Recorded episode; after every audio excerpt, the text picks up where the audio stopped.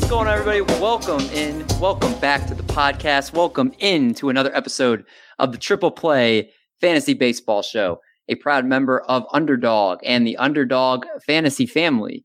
Reminder, if you use code TRIPLE at checkout, you'll get a deposit match up to $100 if you use that code. And it's fantasy football draft season. It's always fantasy baseball drafts during whatever time of the year. Fantasy basketball, anything you need, use code TRIPLE. They'll get you that deposit match. We are back with you guys tonight here, week 13 for fantasy baseball. Marty Party, the Doc, and Little Cheesecake all in the house tonight. And fellas, I wanted to start tonight with a question. So I put a tweet out on Twitter a couple days ago, and I was at the gym, and I was using the squat rack, and nature was calling. I had to go to the bathroom. So I put my bag down. I put my water bottle down at the squat rack. I was gone for at max 2 minutes. Came back out. Not only did two people come to the rack I was at, but they removed all the weights and the rack off the squat rack.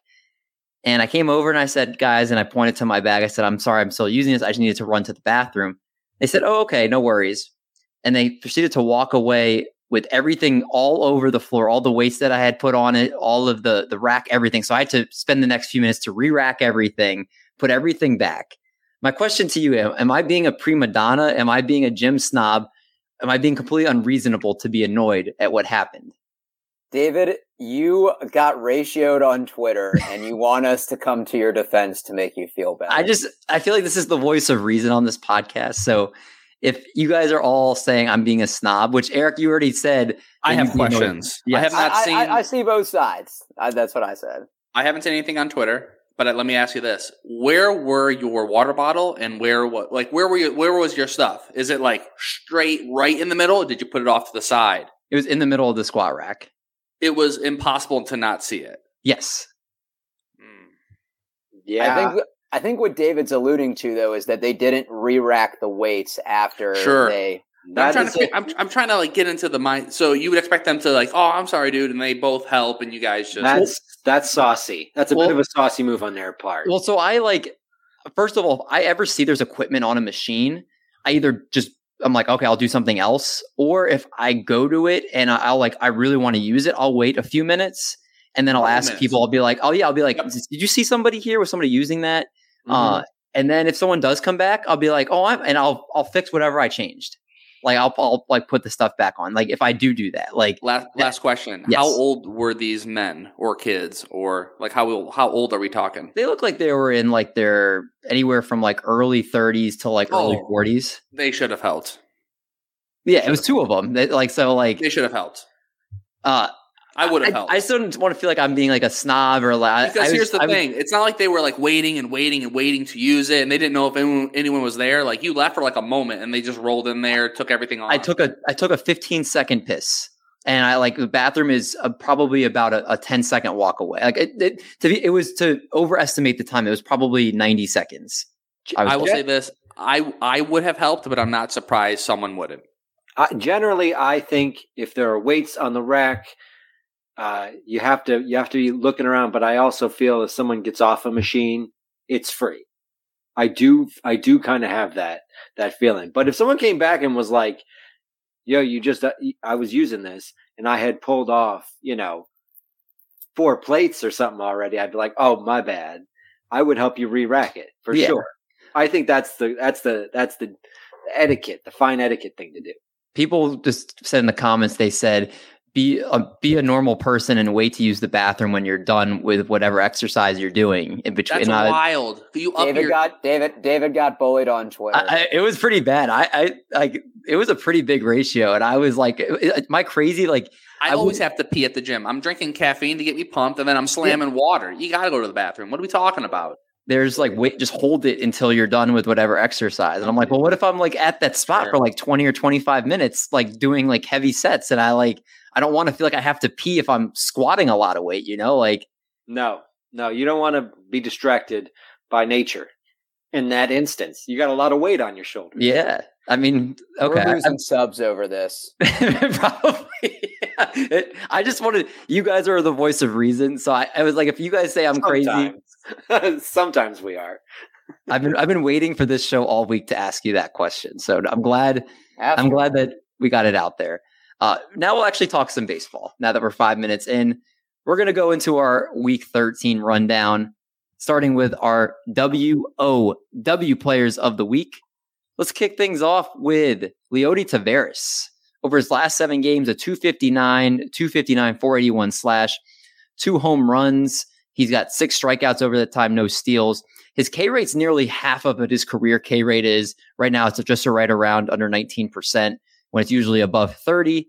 And he's in the 93rd percentile in expected batting average and is on pace for a 2020 season. Fellas, what do we think of Leody Taveras? He's definitely someone that's a little bit more rostered than some of the players we normally go through on the rundown, but I feel like he's not rostered enough. As we talked about last week on Marty's Party, although I did have to send him a personal apology for not inviting him. He definitely should have been invited to the party. So good call there, Doc. But 50% rostered in Yahoo. He definitely needs to be more rostered than that. Coming in like 2017, 2018, he was the Rangers' number 1 prospect. So he has the pedigree there. You already touched on his xBA. You touched on his strikeout rate that went down. And he even credits himself. Like, he worked in the offseason and locating pitches. And so he's only looking for his own pitch. I would love to see him a little more towards the top of the lineup, but he looked like he's locked in the 8th or 9th spot. But yeah, you got to pick him up right now. Yeah, he definitely somebody in that Texas Rangers lineup, dangerous Texas Rangers lineup that should be more rostered at this point. And I have a feeling that he won't be someone that will be not rostered in most places much longer. This next player, though, maybe not as much. Alek Thomas. Over his last 4 games, he's got a .292 batting average, 1 homer, 3 RBIs, 5 runs, and 2 Ks. He's 6 for 17 with a double, homer, 3 RBIs, and 5 runs over the 4 games since he's been recalled. But he's really struggled against lefties. He usually sits against them at the major league roster. And when he was sent down for that period, he was 1 for 20 against lefties in AAA. So that just shows you he really is having a hard time. And he's somebody that I'm curious if he's going to stick around and be rostered here, Doc. Alek Thomas, what should we do with him? Yeah, I mean, I think in a deep league, you're rostering him. Going into the season, we were wondering what the Diamondbacks were going to do just because they had so much depth at the outfield position. They ended up demoting Jake McCarthy for a period of time. Alek Thomas has done really well in AAA. He hit .348 in his stint this year, .322 last year, but he struggled at the majors. Over 113 games last year, he hit .231. So I know he's still young. He's 22, 23 years old. It is a little bit alarming. We do see some of the power speed. You know, in terms of power, the metrics, he's in the 68th percentile max EV, 84th percentile sprint speed, so both above average. He does pull the ball a lot, and I think that's more favorable now that the shift is off, but pulling it 48% of the time. So deep leagues, yes. A streamer, or if you need stolen bases, yes. Anything else, no. All right, that is Alek Thomas.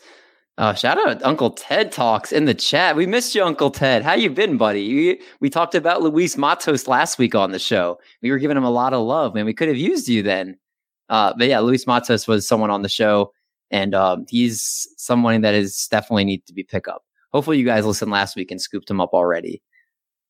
Last player on the rundown tonight, Henry Davis of the Pittsburgh Pirates, the former number 1 overall pick just a couple of years ago, LC. Only played in 3 games, has 1 hit in 10 at-bats. So the stats aren't necessarily something you need to pay that much attention to. But in the minor leagues this year, between AA and AAA, he had a .284 average, .433 OBP, .541 slug, 11 homers and 9 steals in 232 plate appearances. He is somebody that I think many people are looking at right now in fantasy baseball to roster, even in 15-team leagues. He's playing a lot of right field for the Pittsburgh Pirates. He is technically catcher eligible, depending on where you look. Henry Davis, is he worth the ad? Is he worth what's probably going to be I would think, a pretty sizable penny in FAB? In a deep league, I think he's worth it. I have to admit that I was overly colored by his poor 2022 .207 average in Double-A, and I'm sure you guys talked about that on the call-up, because that was my impression of him. Oh, he was a number one overall pick who all of a sudden figured out he can't hit for batting average. But then he comes back this year. It's .280 and .280 in two different stops. I think you're getting a guy with big boy power, and that catcher eligibility is what you're really looking for, especially in your two-catcher leagues. This is someone who I think this outfield eligibility is going to give him an opportunity to play more often and be a very valuable catcher, especially in a two-catcher league. I love the power that he has, and he doesn't have a terrible K percentage. He's about 25% throughout his minor league stops, and recently in his stops, he's been about an 18% walk rate in the minor leagues this year. This guy seems to be putting something together in his approach, and I want to be in on it, especially if I need a catcher. I'm not sure. I'm not going to say he's a one-catcher league target yet, but absolutely in two-catcher leagues, I'm going after him. Henry Davis, definitely somebody worth the ad there. Let's talk some pitching. Emmett Sheehan, somebody that I'm really excited to talk about right now. Marty Party, you're going to do the honors for the player that I spent across all my fantasy baseball leagues the most amount of fab collectively that I've spent on a player this season. In his first start, 6 innings of no-hit ball, 2 walks, 3 strikeouts. In the minor leagues this year in Double-A, a 1.86 ERA, .89 whip, 88 strikeouts in 53.1 innings. He's got electric stuff here. Although the rotation spot right now is not guaranteed, as they said he would get at least one more start, which is going to be tomorrow as of recording on Thursday. He'll pitch Friday. But the Dodgers obviously have a lot of pitchers in that rotation, a lot of guys that can step in here. Sheehan's kind of treading on thin ice because if he doesn't perform well, he might get sent down. But Marty, I absolutely love his stuff, and I think he's electric. I agree. I think he's worth the investment. Julio Urias is making a rehab start. That was 2 days ago, so he'll be up probably within the next week or so. But, man, Syndergaard, they said it right now. They're going to slowly build him up. So I wouldn't expect him to be a full starter for a long time. Kershaw, Gonsolin, Urias, dude, anyone can get hurt on this squad at any point. So I'm optimistic that he's going to stay up. And let me ask you this. For as far as like protocol in the league, I wanted to pick up Sheehan, but I didn't have a roster spot. So I texted someone in the league who was doing as well, said, hey, you gave him some stats, and the person picked him up, and he did really well. Is it weird to like want to help out people in the league that you're in? Yes. Is that crazy? Am I crazy? That's bias. That's collusion. What if they're just trying? What if he wants them to beat somebody else though? Nah, it's bias. It's a form of collusion. Art? I don't have a problem with it. If you weren't going to be competitive on him, I don't know. No, it's just a regular Yahoo ad pickup league. I was like, I can't pick him up, but he's good. Yeah. I don't know. Just throwing that your way. I don't have a problem. You don't have somebody you like look out. You shouldn't kind of look out to each other. You shouldn't have to manage somebody else in a league. We're in our late 20s, 30s, and 40s. He's hardcore. That's why we call him Genghis Khan, and the dictator. True. He's hardcore.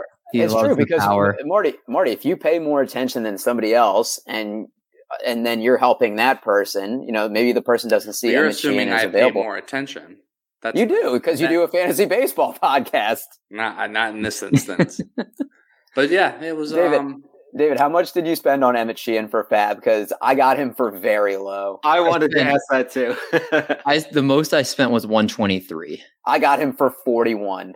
I got him for $11. The runner-up was $88. Wow! So it wasn't like it was. I mean, it overspend, but it wasn't significant. That's just interesting, though. Of each league, you spend $120. Runner-up is $88. I get him for $41. Runner-up is $22. Art gets him for $11. Mm-hmm. You got him for $11. I missed that part. Yeah, $11. Absolutely wild. You don't deserve him if you're only going to spend $11 on him. It wasn't even a keep him honest bid. It was an I don't have a lot left, but I want to bid on him still. And if I get him, I don't want to spend too much. You don't deserve him. That's not fair.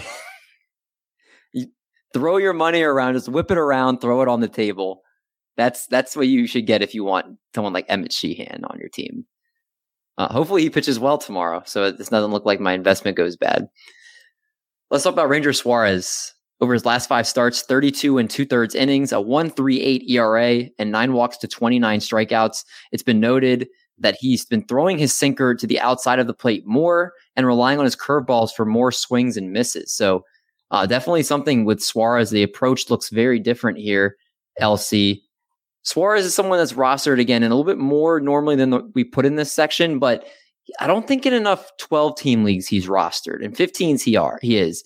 My question is, 12 teams, is he somebody you absolutely have to roster? Yes, absolutely. Absolutely. The only problem I have with him is he's not getting wins.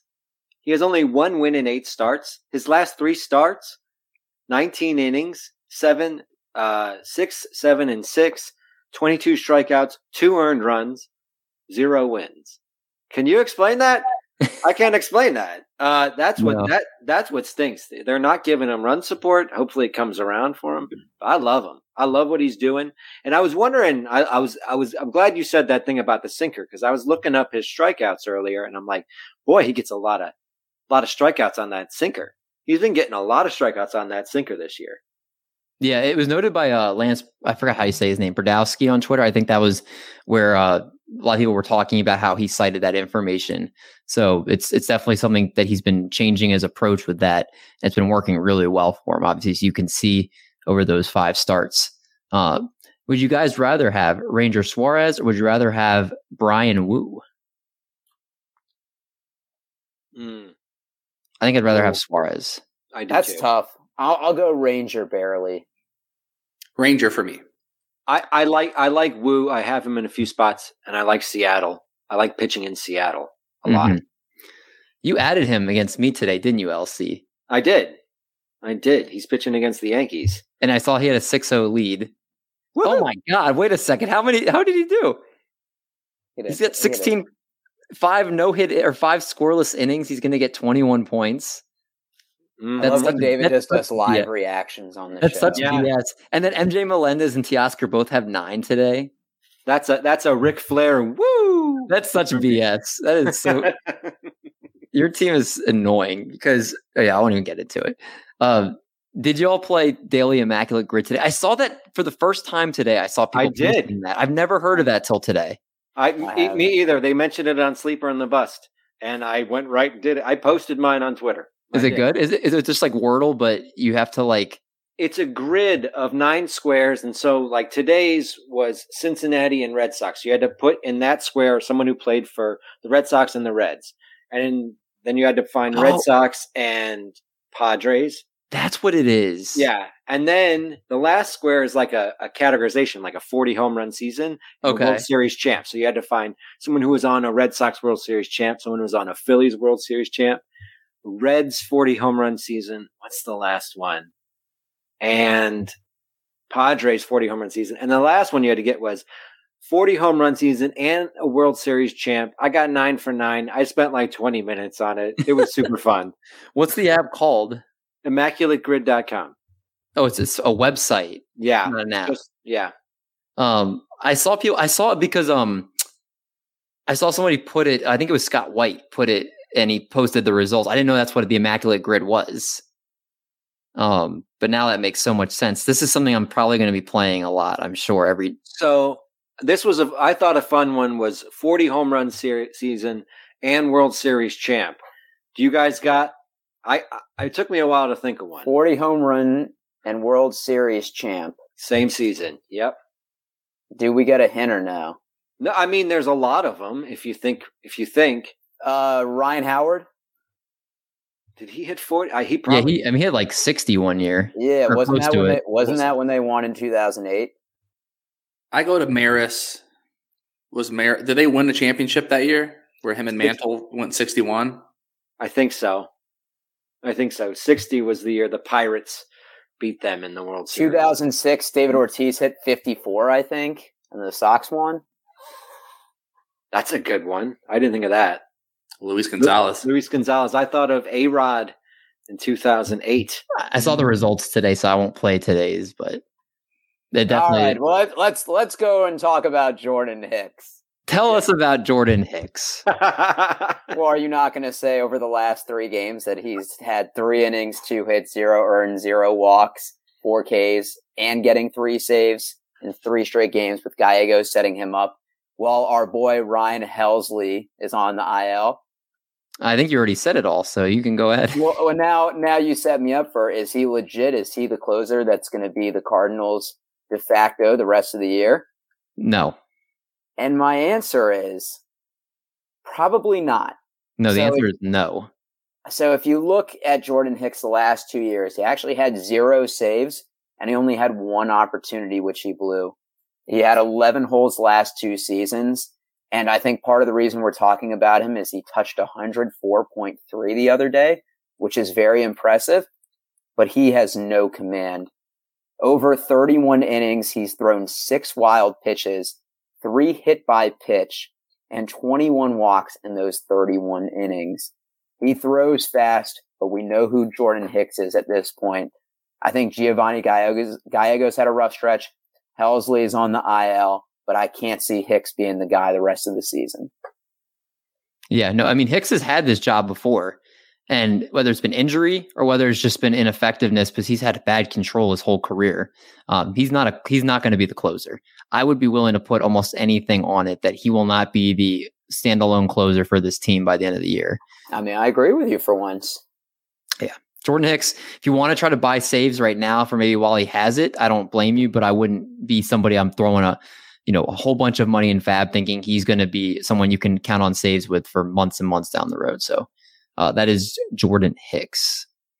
Let's take a look at our most added players over the last week. Henry Davis topping list with 45% added. Emmett Sheehan, Jordan Hicks, Gavin Williams, Leody Taveras, Ranger Suarez, Luis Matos, and Julio Teheran over the last week here. I didn't include Gavin Williams on the rundown tonight just because we talked about enough rookies with Sheehan and Henry Davis that I wanted to not make it all rookies tonight. But if Gavin Williams has a better second start, then he will be definitely somebody we'll talk about next week. Most drop players.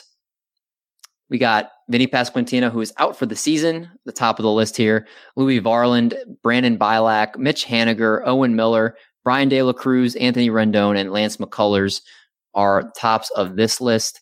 And then lastly, games for next week. Every team is playing 7 or 6. There are no 5-game weeks. There are no 8-game teams next week. So when you're making your lineup decisions, that's not going to necessarily need to be a factor for you guys. We love baseball. Yeah, even when the NBA draft's going on. All right, Elsie. There's a lot of people hurting for Bring Out Your Dead this week. We need to exercise the demons, and we got to address these concerns. Yeah, I want to start by exercising a triple play demon here. There is someone on this week's Bring Out Your Dead, and it is someone who Marty and I had a feeling, had a high ERA in him at some point in his career. And, it is Sandy Alcantara, however you want to say it. And one doc brought him in to Bring Out Your Dead. And I just want to say that this is the kind of thing that Marty and I were thinking of when we said take Lucas Giolito over Sandy Alcantara last season. You need to own up that you were wrong last year. We were wrong last year. This is a new year, but we didn't debate Sandy. Sandy Alcantara, this year's Lucas Giolito. No, he's not. Nothing. ERA and a second-round pick. Nothing will be as bad as Giolito last year. You're wrong. You were wrong last year. Yeah, it was bad. Yeah, he had a 4.9 ERA last year. That was bad. So, and the whip is still good with Alcantara, 1.25. I do kind of think that, Doc, you're not allowed to complain about him since you just traded for him, but I'll let that slide. I can complain even more. Oh, okay. We're going to move on because other people have some bodies to throw them on the cart, including, I am a rooster man, who says Willy Adames needs to go on the cart. Willy Adames barrel rate in line with last season. Last season, though, producing a little bit better on those barrels. 31 home runs in his 52 barrels. This season, 21 barrels, only 10 home runs. Zone contact, about the same as last year. K rate, best of his career. What I am seeing, out of Willy Adames. What is a crazy thing is his pull rate jumped almost 13% from last season, which is a massive shift. His oppo rate dropped almost 10%. That has led to his batting average to drop way down. He's hitting about 203. Can be comforted a little bit by the fact that his xBA is a lot higher.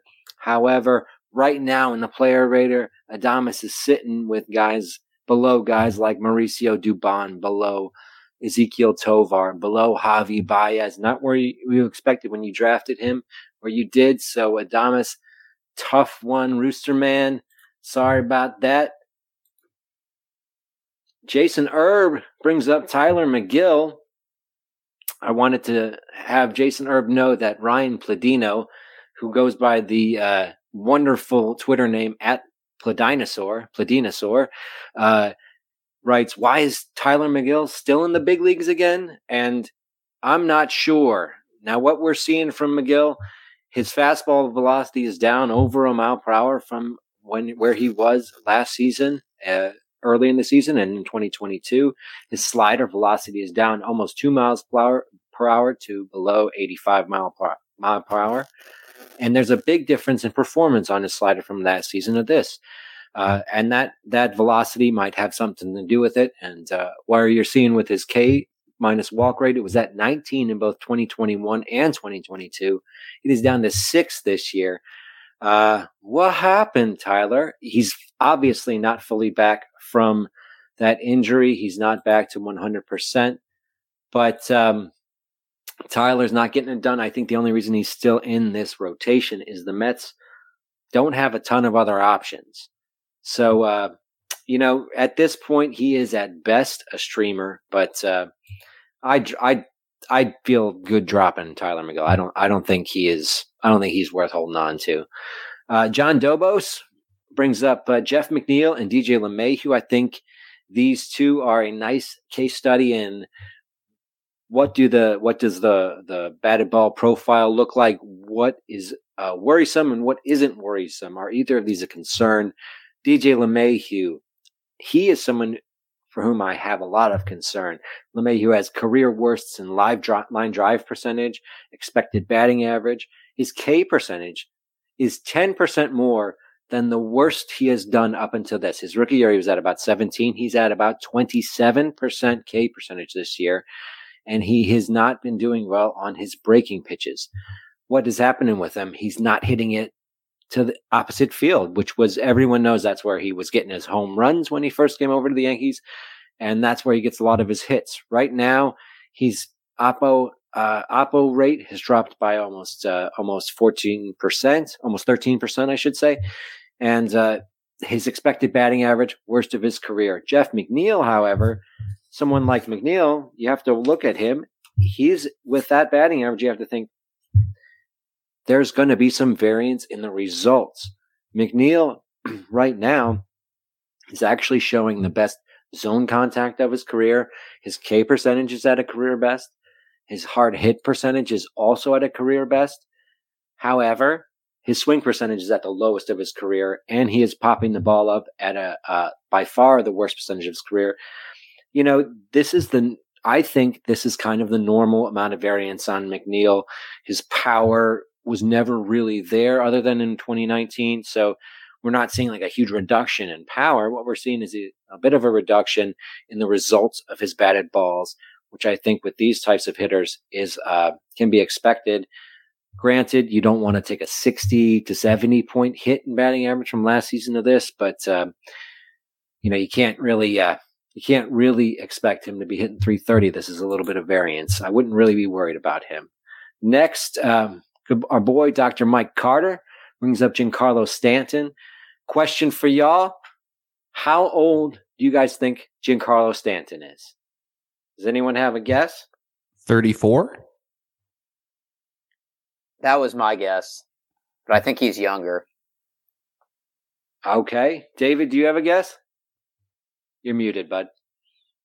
It's hilarious. That's hilarious. I said 33. You guys are right on. He's going to turn 34 in a few months. So he's 33 years and 8 months right now. His contract runs through 2027 with a team option in 2028. really, it's the injuries with him. They're starting to pile up. It's the culprit again. Weird, his zone contact is right now the best of his career, even though he's never had great zone contact, but the worst expected batting average of his career. The power's there. The max EV is there, but he's been injured a lot, and he's not getting base hits. His batting average is not good. And, if he had been healthy, we might be looking at his season a lot differently. I totally agree with you on Stanton, though. He's a frustrating player. Tim Anderson, brought up by Chris Deary. He's having a tough season, and I dove into it a little bit. It appears that the April knee injury that he suffered was the turning point in his season. He was hitting .298 with 5 doubles and 5 stolen bases in 49 plate appearances pre-injury.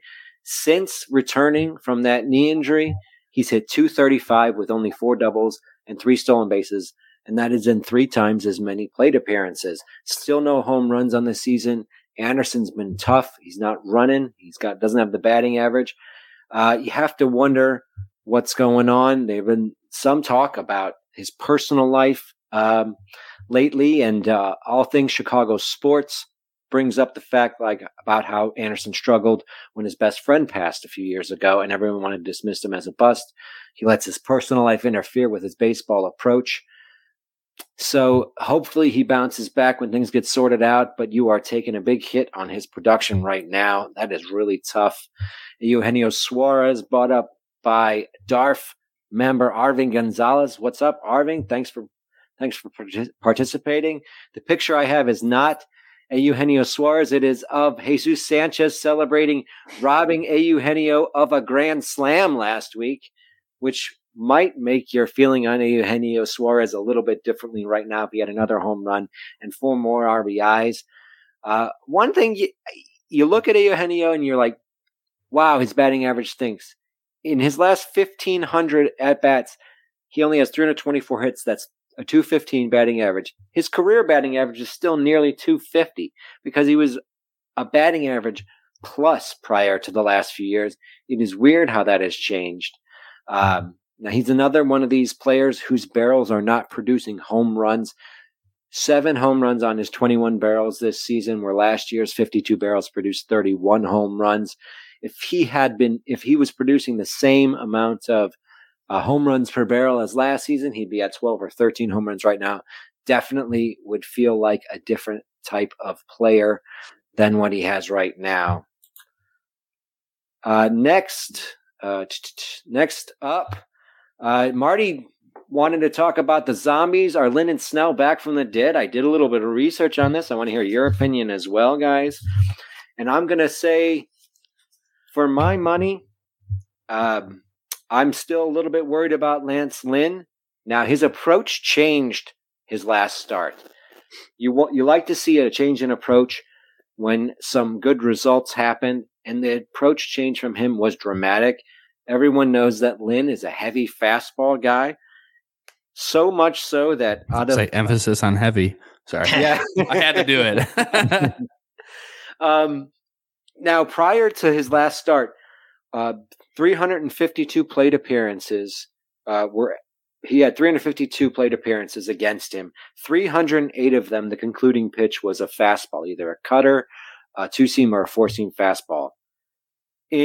So that was almost 90% of his plate appearances prior to this last game ended in a fastball. That was the concluding pitch. Only 55% of his plate appearances in his last game ended with a fastball. He was mixing in his slider a lot more. In fact, he has only made 8 outs on his slider in this entire season. 7 of them came in the last game. That is a big change. However, is it really just so simple that he throws his slider a little bit more and it's different? I have a hard time taking him out of that cherry bomb pile just yet.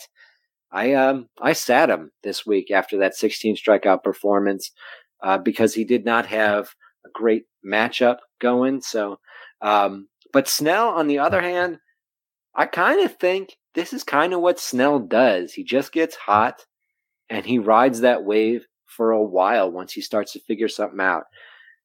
Snell, March and April, had 18 walks in his first 23 innings and only struck out 24% of his batters. In May, he started to reduce his walks a little bit, but his strikeout percentage didn't go up. Since June has come around, 46% of the batters he's faced, he struck out. And he has given up almost no earned runs. I just think that this is one of those stretches that Snell is on that we see from him, that everyone hopes when he finished 2022 on a hot streak that he would come right back in 2023. But no, he has to come into a season and stink for a while, and then he turns it around. Tough to say. My opinion, I think Snell is back from the dead, and Lynn, I am not 100% confident in yet. Do you guys agree on that? Yes. Yeah. Doc says yes when he's unmuted. Yeah, okay. Kinda. Yeah, I'm not a believer in Snell long term. He has these hot stretches. He always does well or better like after the beginning part of the season, though. Yeah, I mean, sometimes I think last season it was like late July or August before he started to pitch well. We were, that's why we were all excited about buying back in on him this year. Hopefully this lasts through the end of the season. Last one here. We have Ron Bauer talking about how based on their draft position, first round Vlad and second round Trout. Are we concerned about these guys? With Vlad, the hard contact, he's still a hard contact god, as David would say, a god, and that his hard contact rate is fantastic. His barrel percentage is still at 13%. Another guy who's getting hurt on is those 9 home runs and 31 barrels. However, and this is something that I'm finding with my call on Andrew Vaughn, if your barrels are to center field, less of them are going to go as home runs. And Vlad is still having trouble with that pull percentage. He's not pulling as many, and he's hitting the ball into the ground at an above average rate, just like he has been. With Trout, I'm not really sure why he's not doing better. His underlying batted ball numbers are pretty similar to last season. The results just aren't that great. His batting average is down, but his expected batting average is almost identical to last season. And the power's been pretty decent. It hasn't been great, but it's been decent. However, we have to be smart. Why take Vlad in the first round when you could have taken Luke Raley, who's outperforming him so far, or Isak Paredes, who's outperforming him so far in like the 15th round? Guys, this is why we're here. We're telling you to be smart. Take Isak Paredes instead of Vlad. Wait 20 rounds. Oh, people are going to hear that and then turn off this podcast.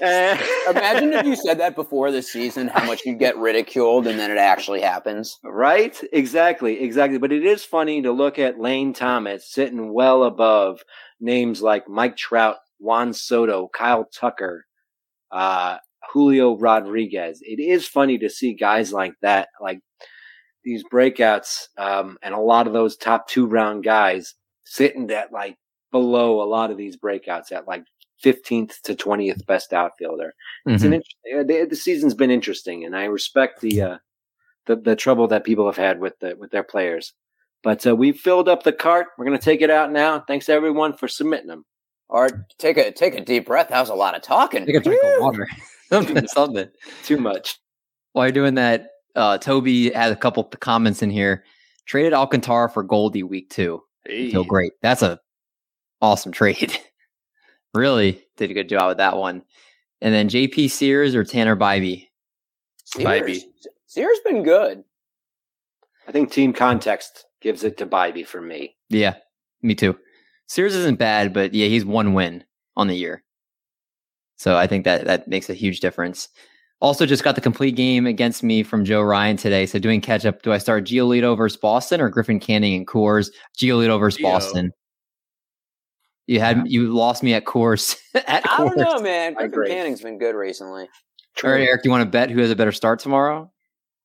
I mean, I'm probably leaning Giolito. Okay, so there you go. David, you want to bet if J.D. Martinez has more than 16 and a half home runs?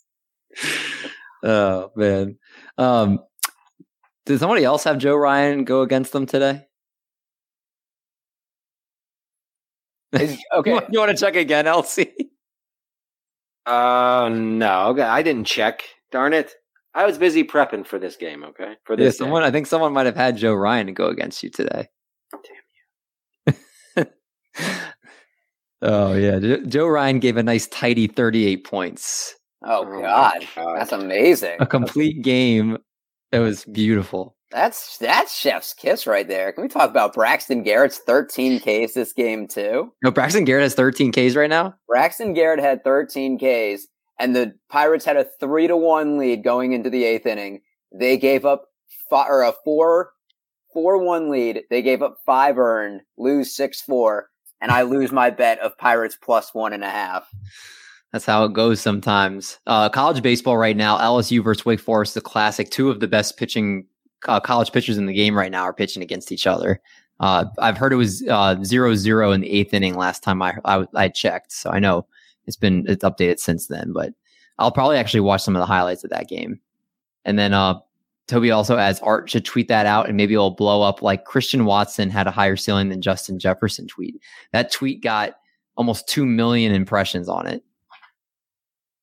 That is a nice game from Joe Ryan today. Stud. It is. All right, Marty Parr, do you want to take us to your two-star pitchers? Yes. Two-star pitchers coming up here for June 26th through July 2nd. As always, make sure you follow up on these. These are valid from June 22nd as we're doing the show, but on the 25th, that Sunday, double-check everything. No doubters, Shohei Ohtani versus the White Sox and the Diamondbacks.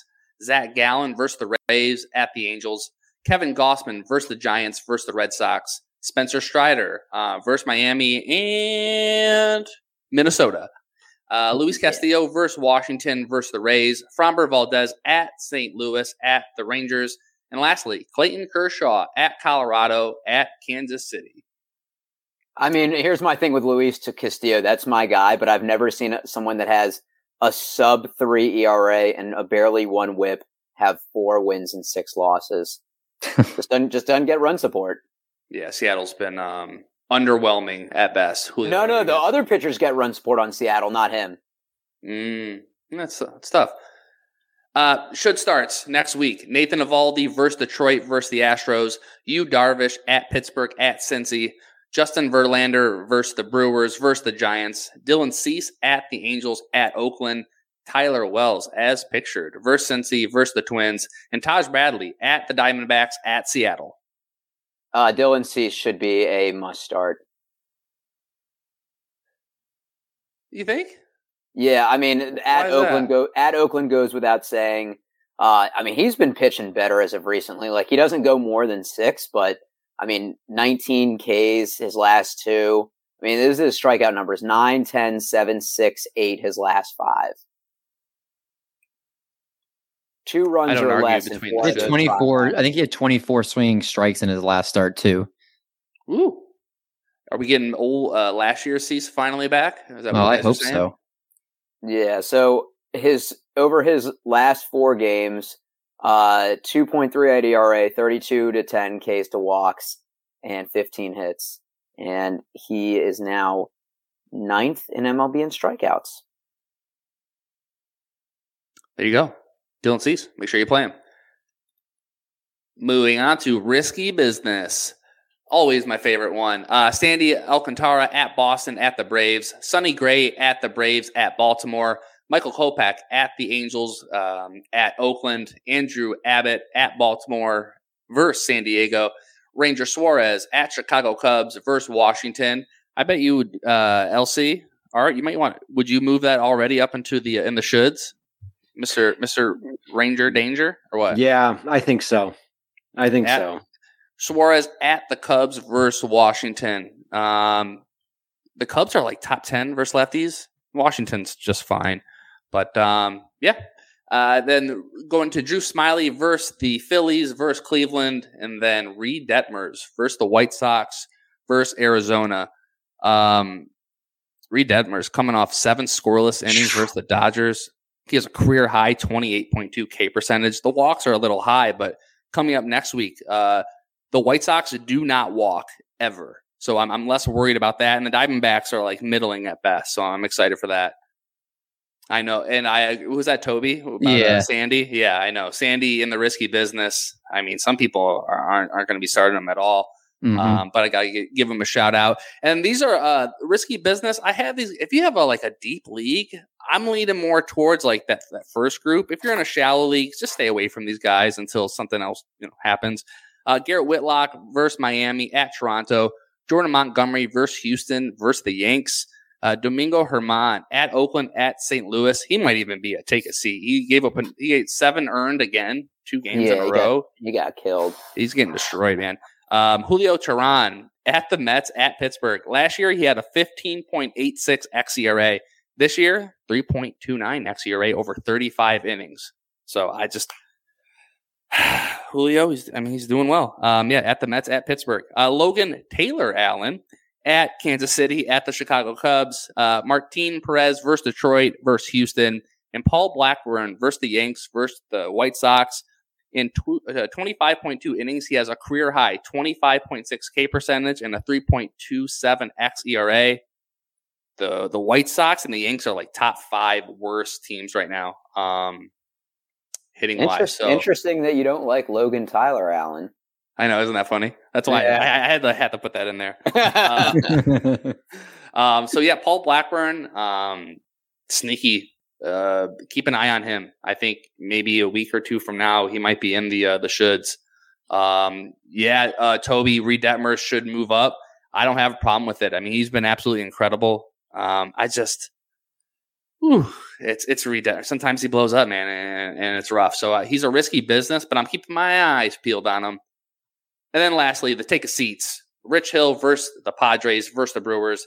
Matthew Boyd, as pictured, at Texas, at Colorado. Brady Singer versus Cleveland versus the Dodgers. Tylor Megill versus the Brewers versus the Giants. Trevor Williams at Seattle, at Philly. And then lastly, Brandon Williamson at Baltimore versus San Diego, rounding out the take-a-seats. Colin Rea was so bad you didn't even want to mention him. Exactly. Yeah. Colin Rea, you suck. At Mets, at Pittsburgh. Thanks, but no thanks. Statcast is very blue. I didn't have anything better to say. But, yeah, it's blue. Those are your 2 start pitchers for next week. Again, make sure don't message, hey, I thought so-and-so was going to play. Wait till Sunday, recheck all of this. Do your due diligence, guys. You can do it. They literally, especially as the season goes on, they literally change like every day. I remember when I was writing the 2 starts for Fantasy Pros, and I would like literally look 2 days later, I'd be like, are you kidding? Like everything changed. I would do it last year. I did it for Fantrax. I'd do it Saturday night, and by Sunday morning, there was 5, 6, 7. And by the time it was published, there was even a couple more that would be switched out. So yeah, just keep checking on it, guys. Yeah, it's crazy. What do we say about because you assaulted Colin Rea? Colin Rea ain't coming on the pod. Hopefully he's not friend of the show. All right, Doc. Instagram DM. I should Instagram DM him and then I'll play that clip for him. All right, Doc, take us to the doctor's office. You know what? Shout out to our guy Toby who made the graphic though. You know what? It was a little bit of a rough week, couple weeks going in the doctor's office, but wow. Last week, we went 3-0, a clean sweep, 2.25 ERA, 0.95 whip, 17 Ks in 20 innings. That's what we call cooking with gas. Looking at the first one, Mr. Brian Bayo, owning 17.2% of ESPN leagues. When you look, the first 2 outings he had were rough, and I think that's where a lot of the non-favorable metrics come from. But he's gone at least 5 in 8 out of his 9 games, has allowed no home runs in 5 out of his 6 games. He's been really good at keeping the ball in the stadium. 3 pitches he has with a batting average of .235 or below, so isn't relying on a single one. And as I'd mentioned earlier, rough beginning to the season, a 6.57 ERA in April. But the last 2 months, 267 in May, 270 in June, and he's thrown 20 innings each of those months. Facing the White Sox, who are 2-5 in their last 7 and have scored 24 runs, so about 3.5 per game. Fire up Mr. Bayo. Looking at Andrew Heaney, the Heen Dog, owned in 34.3% of ESPN leagues. Last 6 outings, he's had at least 5 Ks in 5 out of those 6, and we know Mr. Heaney has that strikeout upside. I believe he struck out 9 consecutive Orioles this season. Has only given up 4 homers in his last 30 innings. Now, walks have been an issue with him. It's a little bit more favorable that he gave up 0 last game in almost 6 innings. And he's facing a Yankees team that has just been ice cold since Aaron Judge has been hurt. They've scored 32 runs in their last 10, which they're 4-6, but they're hitting 195 in June. And it's not like we're in June. It's like June 5th, June 6th. We're June 22nd as of recording this. So that's almost the entire month. The Yankees have just been brutally cold, and I don't think we're talking about it enough. The last, Mr. Bailey Ober. Let me ask you guys, does Bailey Ober kind of look like Clayton Kershaw at all? I could see it, yeah.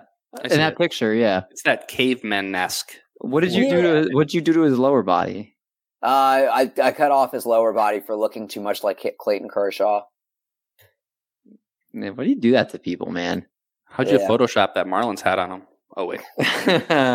So Bailey Ober owned a 38.3% of ESPN leagues. And we talk about somebody that has a good floor. He's gone at least 5 innings in all 11 games this season. And over the last 5 games, 28-4 K-to-walk percentage or K-to-walk ratio. And he's facing Detroit, who is hitting 229 on the season, which is 27th in the majors. And you look at some of the metrics, the hard hit percentage is in the 80th percentile, walk percentage, 88th percentile, and chase percentage is the 93rd. So to me, that shows somebody that's not going to walk people, but also his stuff is so good that he's going to be able to get people to chase out of the zone a little bit, get in some good pitchers counts. So I feel good about Mr. Ober. And those are my pitcher streaming this week. But I wanted to say one thing real quick. Do you guys know Jordan Lyles' record this season? It's 0-something. It's like 0-8 or something. I was going to say 7. Art, what's your guess? 0-10. 0-10. Jordan Lyles has made 15 starts, and he's 0-11. I don't think I've ever seen that before. It's pretty bad. It's very bad. 0 double-digit losses. And not even the All-Star break. Yeah. It's pretty bad. Doc, real quick, 30 seconds. Give me your thoughts of why Cam Whitmore has not been drafted yet.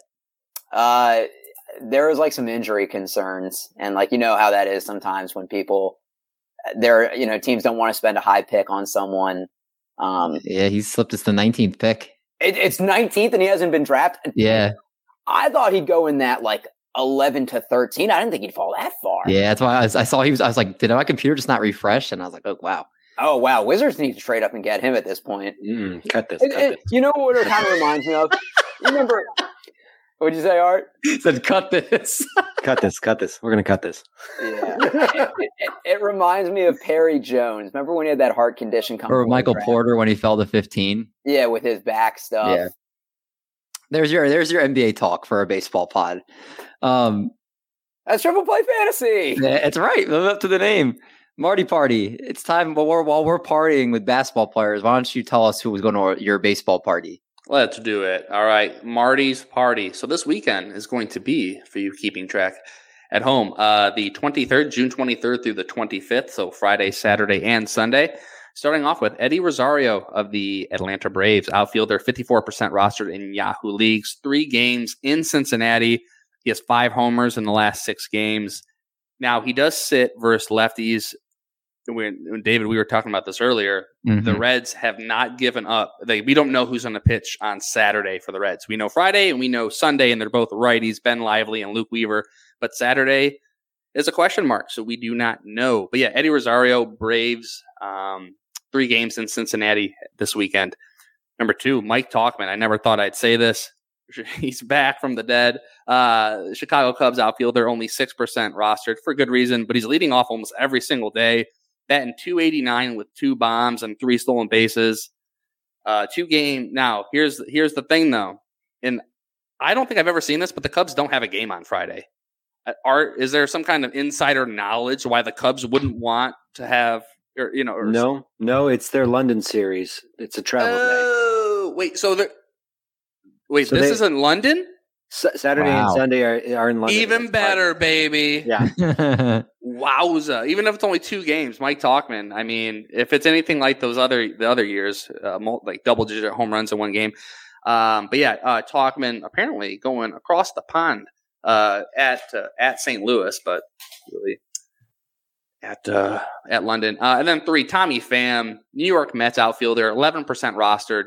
This year he's batting .260, 7 bombs, 8 stolen bases. He's playing every day at this point. He has 3 games in Philly for this weekend. I know we're running a little bit late on time, so quickly, who do you think is going to be invited to the party? Just one person. That's be Mike Tauchman because he's going to be in London, right? LC? I'm going Tommy Pham. Well, you both are wrong, and I have to explain why. Tommy Pham is drama. He's drama in a fantasy football league, and he could get, he's been stabbed. And Marty doesn't want drama at a party. And he's been stabbed. He has been outside a nightclub. So Marty doesn't want this drama at a party. And the fact he didn't know Mike Tauchman was going overseas, like Marty cares about his guests. He wants to know where they've been. If COVID was a thing, I was wondering why that Friday it wasn't happening. Yeah. If we were still in the 2020 thing, you would have to track everyone's steps. Eddie Rosario doesn't play in the AL Central anymore, so Marty kind of like hated him at the time. But now he's like, we're good now. Luke Weaver sucks. It's in Great American Small Park. So yeah, I mean it's Eddie Rosario. You guys are wrong.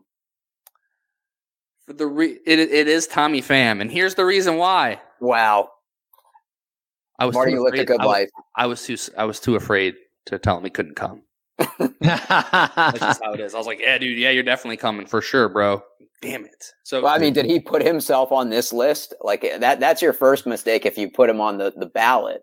7 homers, 8 stolen bases. He's batting every day. What's his ownership percentage? Props for putting him on this list. 11% rostered in Yahoo leagues. The man is hitting. Props for putting him on this list. Thank you, Tommy. I'll see you Friday, buddy.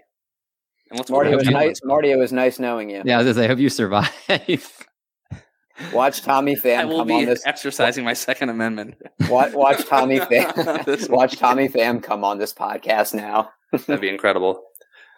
But yeah, that's Marty's party. Have a safe weekend, fellas. That's right. Elsie, we got a surprise for you. Don't read the comments if you already haven't read it.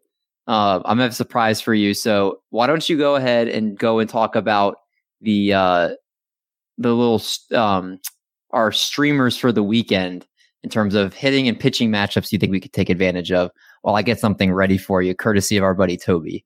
Oh, wow. I'm frightened and also excited. I did a hard look at people scheduled to start next week for individual matchups for streaming starters, and I wanted to present that for everyone, all of our listeners this week. So over the last 2 weeks, from June 7th to the 22nd, I found 15 teams that have been below 100 in weighted runs created plus. And I really focused on the bottom 10 teams, the Marlins, Blue Jays, A's, Dodgers, White Sox, Royals, Rockies, Brewers, Pirates, Nationals, and Yankees. Those bottom 10 teams all have a WRC plus at 92 or below, all the way down with the Yankees at 75, the worst in baseball over the last 2 weeks. So I wanted to talk about a few guys who have low ownership percentages and ESPN and Yahoo leagues, and perhaps some deeper NFBC leagues. You might be able to get them in. Some of these are not going to be available in deeper leagues. But for one-off starts next week, I think they do have some good one-off starts. And a couple of these guys were on Marty's two-start as list, where one of them were a good start and one was a bad start. I would like to start out by talking about guy goes on Monday. I think he only has one start next week, but that is Jaime Barria, about the only guy on Monday I could see who was a decent streamer. He's playing against the White Sox on Monday. He's only owned in 12% of Yahoo leagues and 2% of ESPN leagues. Barria pitching this season to a 2.14 ERA. His FIP and XFIP are much higher, however, but his K-minus walk rate has been solid. He's been pitching well lately. I think that it is a decent start if you're desperate for a start on Monday to go for Jaime Barria against the White Sox. Tuesday finds a few more starters that are available. Garrett Whitlock against the Marlins, owned in 42% of Yahoo leagues and 17% of ESPN leagues on Tuesday. He's going against the Marlins. Not going to be available in that many 15-team leagues, but in your 12s and 10s, you can look for Garrett Whitlock. Also on Tuesday, I this is one of those, Paul Blackburn, I don't really think he's a great pitcher. The Yankees, I don't really think they're a lineup I want to target, but Blackburn has been pitching well, and the Yankees have been hitting poorly. So I think it's possible Tuesday, if you're in desperate need of a start, Blackburn might be a guy to go after. He's getting some Ks lately, and that's something you have to respect. But he's an A's pitcher, so use caution with that pick. Wednesday, JP Sears also on the A's, only owned in 14% of ESPN leagues, going against the Yankees, as we've been saying, very cold lately. Also on Wednesday, Emmett Sheehan, not going to be available in any of the deeper leagues, but he's very available in Yahoo and ESPN leagues, going Dodgers against the Rockies in Colorado. Tough call on this one. I'm not sure. This is a roll of the dice. Sheehan, as David said, pitched very well. His first start out there, tough second start. I sat him in my weekly leagues, but I might sit him in my weekly leagues next week with that start. But if you're desperate, Wednesdays there's not a lot to choose from. So I'd be looking at him, and as I said, JP Sears. Thursday, there's not that much as well that is widely available, but Patrick Sandoval does have some availability in ESPN and Yahoo leagues, going against the White Sox on Thursday. I thought that was a pretty good start. Friday, I found Cutter Crawford against the Blue Jays. I know the Blue Jays have been a little bit cold. They're a scary one, but Crawford finally went 5 innings for the Red Sox. Looks like he's getting stretched out, been pitching very well lately. Only owned in 6% of Yahoo leagues. If you need a stream, the Blue Jays have not been nearly as scary lately, but their production has not been nearly as scary, but the lineup still pretty scary. If you're scared of that, maybe you want to go Jared Schuster for the Braves against the Marlins on Friday. Schuster, 4 wins in his 8 starts this year. Schuster's a guy, I think he's a pretty solid chance to get a W against the Marlins on Friday. Saturday, where's my Saturday start? I don't see. So yes, I don't think I was able to locate a very good Saturday start for next week, but Monday through Friday, I do have some, like I said, I got some good starts. Jaime Barria for the Angels on Monday. Tuesday, Garrett Whitlock and Paul Blackburn. Friday, I also wanted to mention Christopher Sanchez, a young pitcher for the Phillies, going against the Nationals on Friday of next week. Only owned in 1% of Yahoo leagues, 0% of ESPN leagues. Sanchez hasn't been getting 5 innings per start, but he's been getting about 10.5 Ks per 9. And if you want to take a chance that he might go 5 and get a chance at a win against the Nationals, it could be worth it. He was going about 5 innings per game in the minors, but his K numbers are way up since he's come to the major leagues. So use caution on that one. I'm not sure if his Ks are really there. He was against Colorado on the road and the A's in his 2 starts so far. And like I said, he still hasn't gone 5 innings, but he does have the Nationals next Friday. So Christopher Sanchez of the Phillies, another guy I'd like to look at again. So Monday, like I said, Jaime Barria. Tuesday, Garrett Whitlock and Paul Blackburn. Wednesday, J.P. Sears. Thursday, Patrick Sandoval. Friday, Jared Schuster or Cutter Crawford or Christopher Sanchez. Colin Ray, possibly next Saturday. That was who I had. Possibly Colin Ray, but he gives up a lot of earned runs. So those are the next week streamers that I've been seeing. Those are the teams that I'm targeting. Art, I just want to know, David, can you put the graphic back up there? Yeah. Why did you think that was a good color scheme? That is so hard to see. Like, did you make this? Like, I'm staring at my computer super close, and I'm like squinting to be able to see everything. Like, did you make this and think that people could actually read this? I made this after the research in about 30 seconds before signing on to the podcast. I thought the power of my my words would overshadow the poor quality of this slide, to be honest. Well, the podcast listeners won't know any different. I will say it reminds me of like an old Goosebumps cover. Oh yeah. I kind of like it. It does. Are you ready to see your new courtesy of Toby, your new cover for Bring Out Your Dead? Yes. That's awesome. That's amazing. That's amazing. I know. I thought the same thing. We had the like I forgot what image you used last year, but this one's a lot better. This is amazing. I love it. And for those listening, it is the best meme of all time. The dog sitting in a flame-filled room saying, "This is fine," which is my favorite meme of all time. And Toby did not even know. I love this. Thank you so much. I'm going to use this every week. Art's Bring Out Your Dead now has a face to it.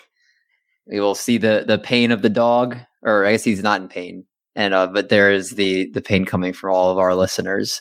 So there, I don't know if you guys want to do a game. If you not want to do a game, what do we think? The one that has to get up at 5:45 a.m. Work is over for me, my friend. Oh, that's right.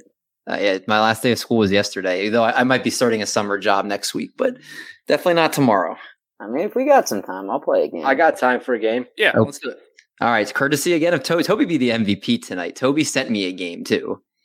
So what I'm going to do is I'm going to put the game up on screen. And it is the, what's it called? The Immaculate Grid, but one that Toby just made during the show. All right. So, yeah, we got to get Toby on the pod at one of these times. He's...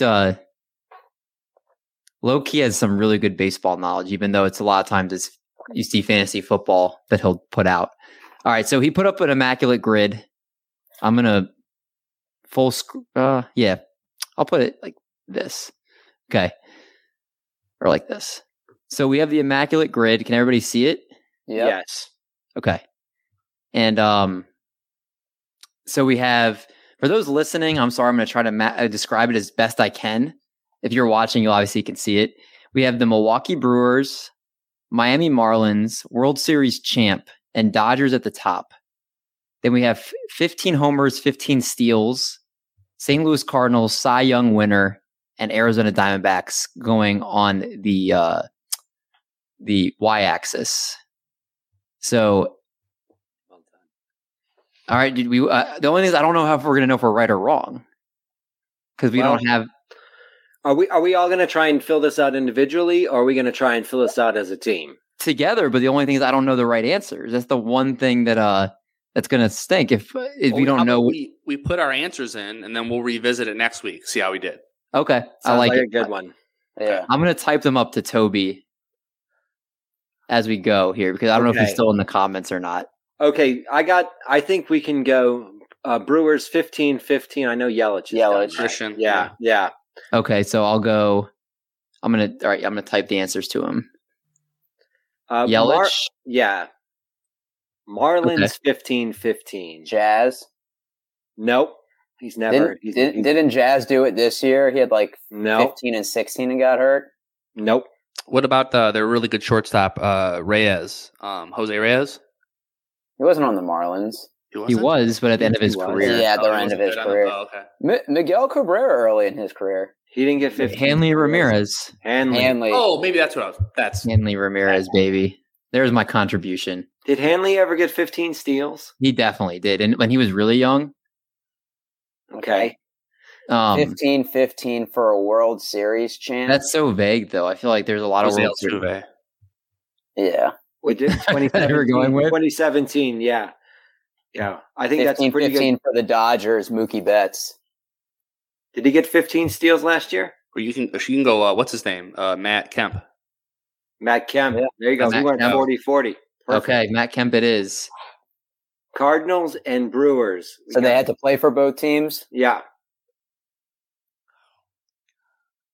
Fernando Vina, did he ever have 15 and 15? No, well, no, he didn't have to have 15. It's just someone that played for both teams. Oh, I got you. Okay. Wait, Fernando Vina. Cardinals Fernando and Brewers. Vina. Fernando. That's who you want to go with? Any answer that works. Any answer that's true works in this game. Oh, it does. You know, there's not a specific answer? Yeah. Wasn't Fernando Vina, wasn't he on both? I know he's on the Cardinals. He was on the Brewers, right? Okay. All right. Well, then, all right. Cardinals and Marlins. Zuna. Yeah, Marcell Ozuna. Okay. Cardinals World Series champ. David Eckstein. There you go. Yeah. I'll say David Freese. I mean, couldn't you just pick someone on the Cardinals when they won the World Series? That is what he did. Yeah. Okay. And then for the Cardinals and Dodgers, Albert Pujols. Duh. Yeah, there you go. Good one. Look at that, man. We're cooking. Brewers Cy Young Award winner. Did he? No, he didn't win it that year. I thought he did when he pitched half the season with them. No, he didn't. He won it in Cleveland. Oh, Cleveland. That was it. Yeah. Corbin Burns. Corbin Burns did win. Yeah, because my boy Giovanni Gallardo didn't. No. Cy Young winner for the Marlins, Sandy Alcantara. Yeah. Montreal Willis, too. Cy Young Award winner who won the World Series. Did Josh Beckett win? You know, he didn't win the Cy. Dontrell Willis? Justin Verlander last year.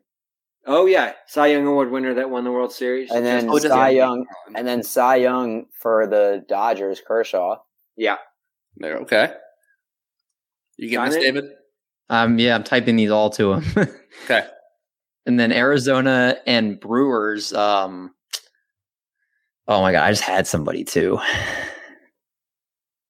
Arizona and the Brewers. Going back to Milwaukee and Cardinals, didn't Jonathan Lucroy play for both? We already have an answer, though. Yeah, it's just I thought that earlier and meant to say something. Did Giovanni Gallardo play for the Cardinals or for the Brewers and the Diamondbacks? I don't think so. I have nobody who's coming to mind.